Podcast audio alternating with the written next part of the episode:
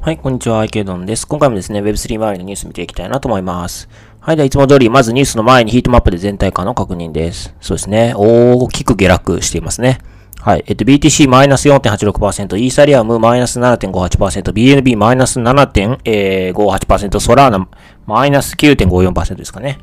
はい。えっ、ー、と、大きく下落となっていますね。まあ、特に BTC はカロージでなんとかなっているものの、イーサリアム以下は全部マイナス5%以上の下落ということで、えっ、ー、と、結構大きな下落幅になっているかなというふうには思いますね。なお、あの、こちらの収録日時ですけれども、6月29日の、えっ、ー、と、午後7時頃になっております。はい、で、ニュース見ていきたいなと思います。まず一つ目ですね。こちら、 Immutable X、えー、ステーキングサービスを提供へということですね。まず、イミュータブル X なんですけれども、えっ、と、イーサリアムのレイヤー2のスケーリングソリューションですね。はい。まあ、あの、他にも、例えば、えー、 Arbitrum とか、 Optimism とか、あとは Starknet とか、まあ、いろいろあるんですけれども、まあ、その中で、スケーリングソリューションの中の一つ、 Immutable X ですね。で、まあ、特徴は、えっ、ー、と、TPS ですね。まあ、 transaction per second っていう指標ですけれども、まあ、秒、1秒間に9000回取引ができる。TPS9000 ということですね。はい。まあ、あと取引手数料ガス代なしということですね。それから NFT 専用のレイヤー2、レイヤー2っていうその、まあ、キャラクターがついてるんですね。で、えっ、ー、と、今か、まあ、あの、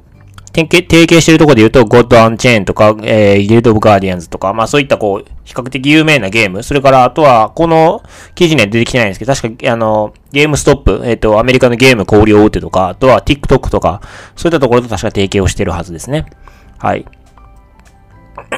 はい。で、えー、まあ、あ追加の情報で言うと、他のレイヤー2のあのソリューションと、なんていうんですかね、統合するというか、まあ、じあの、イミュータブル X がこう、プラットフォームになるような、あの、構想、計画みたいなのも、まあ、発表されてましたよね。あの、非常にこう、野心的な計画かなというふうに思いますね。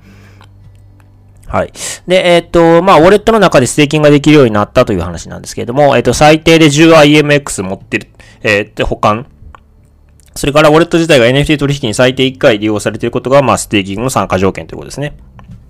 で、えっ、ー、と、対、対象の期間ですけれども、日本時間の7月1日午前9時から、えー、7月30日までのこの、まあ、期間で、まあ、ステーキングしてたら、報酬がもらえるということですね。報酬は期間終了後、対象のウォレットに配布されるということのようです。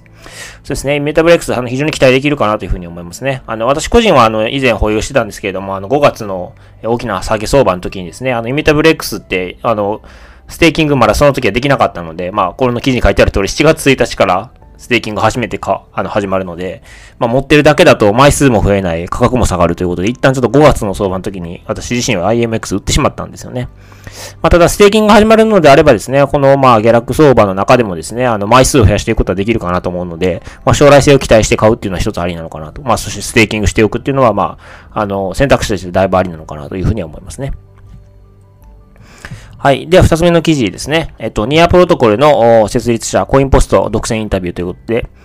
はい。えっと、私、まあ、あの、推してるチェーンでもあります、ニア。それから、まあ、ニアの上にレイヤー2のチェーンでオーロラというものがあるんですけど、まあ、この二つ私が推してる、まあ、チェーンなんですけども、まあ、そのニアのファウンダーの方へ、まあ、インタビューをしたということですね。で、えっと、まあ、まあ、少し、あの、まあ、はしょ的な、あの、読んでいきたいなと思うんですけども、そうですね。まず2案の特徴として、まあ大事に彼らが思っているとこ、ここですね。非常に多くの開発者が使うプログラミング言語 JavaScript でスマートコントラクトを書けるようにしましたということですね。まあ、例えばイーサリアムだと Solidity という、まああの、専用の言語がありますけれども、まあそういったその Web3 の世界に特化した言語ではなくて、今まで Web2 の世界の人たちが使っていたあ言語でスマートコントラクトを書けるようにしていると。まあ、これが大事だということですね。まあ、開発者が、今、現状の開発者が、この Web3、ブロックチェーン領域に、まあ、参入しやすいようにしているということですね。はい。で、あの、ニアっていうのはシャーディングというスケーリングテクノロジーを持ってるんですけれども、まあ、これの開発がちょっと難航しているということについて、まあ、あの、彼が答えるには、まあ、その開発者、開発チームの中心メンバーがウクライナとロシアにいたことも遅延につながりましたということで、まあ、ここにも戦争が影影を落としているのかっていうのは少しちょっとこう、なんていうんですかね、まあ、残念に思った部分ですね。はい。まあ、シャーディングの技術は、まあ、多分、あの、すべてのチェーンの中で多分ニアが一番最初に実装を予定してますし、えー、ニアから遅れること1年ぐらいですかね。イーサリアムでも確か実装後予定されてたはずなので、まあ、やっぱりこのニアがどういうふうにこう、エコシステムって発展していくのか、そしてシャーディングがちゃんと実装できるのかっていうのは、まあ、今後のその、まあ、Web3 の世界を占う上でも非常に大きな試金石になり得る、まあ、そういうテクノロジーなのかなというふうに私は考えています。はい。そうですね。あと、まあ、開発拠点以外に、まあ、ニアどこに拠点があるのっていう話なんですけれども、えっと、ニューヨーク、ボストン、デンバーですね。北米が中心ですと。あとはメキシコ、アルゼンチン、ラテンアメリカ領域。それから、ウクライナの開発者の人たちはみんなポルトガルのリスボンに移ったということですね。あとは、あの、ヨーロッパのバルカン半島に開発者が、これなんかあれですよね。ニア、バルカンハブっていう、なんか、あの、ニアのバルカン拠点ができてましたよね。あとはケニアでも始めてるし、インドも大きな拠点。あと中国、ベトナム、インドネシアなどにも開発者がいるということですね。はい。で、えっ、ー、と、日本2019年にこのファウンダーの方来られてるみたいで、まあその時の印象を述べられてますね。えっ、ー、と、まああの、非常にこう一般的な日本の印象そのままだと思うんですけれども、スタートアップ的な起業家精神を持った方々は他の国よりも少なめな印象でしたということですね。まあもう完全に日本らしいですよね、すごくね。はい。良くも悪くもというところですね。はい。まあシリコンバレーやベルリンなどと比べると活気がないように感じました。まあ多分そうだと思いますね。はい。まあ、あの、まあそうですね。それを言われてしまうと私個人も起業しないのかっていう話になってしまうので、ちょっとまあ難しい部分ではあるんですけれども、まあ一方でニアニアを非常にこう推してますし、応援していますので、まああの、リスナーの皆さんでも、の中でもですね、ニア好きになってくれる方いらっしゃったらいいなというふうに私は思っています。はい。では次のニュースですね。えっ、ー、と、FTX サム CEO、えー、救済に値しない仮想通貨取引所もあるということで、えっ、ー、と、まあ、サムバンクマンフリードから見えてる景色の中で、まあ、密かに債務超過に陥っていて、まあ、あの、あんまりこう、救うべきではない。支援策を講じるのが現実的ではない会社があるっていうことですね。まあ、だからつまり、この下落相場の中で、ベアマーケットの中で、やっぱり淘汰は進んでると、確実に進んでるということですね。まあ、我々には見えてないところでということかなというふうに思います。なんかこの、あの、やっぱり、サムバンクマンフリード、この、ベアマーケットでこう、危機に陥ってる企業に対して、例えば BlockFi みたいな企業に対して融資とか行ってると思うんですけど、これってこう、なんかあの、一時前の、あの、 Berkshire Hathaway、えー、と同じかなというふうに思ってまして、あの、リーマンブラザーズのショックの時に、あの、米国の投資銀行がこう、危機に陥ったり、こう、した話、時に、確かバーク、 Berkshire Hathaway、えー、から、まあ、融資だったら、まあ、お金を注入してもらって、まあ、なんとか生きながらえたみたいな、確かケースがあったと思うんですよね。で、最近、あの、英語のポッドキャスト聞いてて、そのケースのことを言っておられる業界関係者の方がいらっしゃって、で、そうですね、バークシャファサウェイ、まあ、もしくは、あそうですね、と同じ役割をしているのが今、サムバンクマンフリードだと、まあ、FTX だという話をしてて、まあ、多分その通りなんだろうなというふうに思いますね。はい。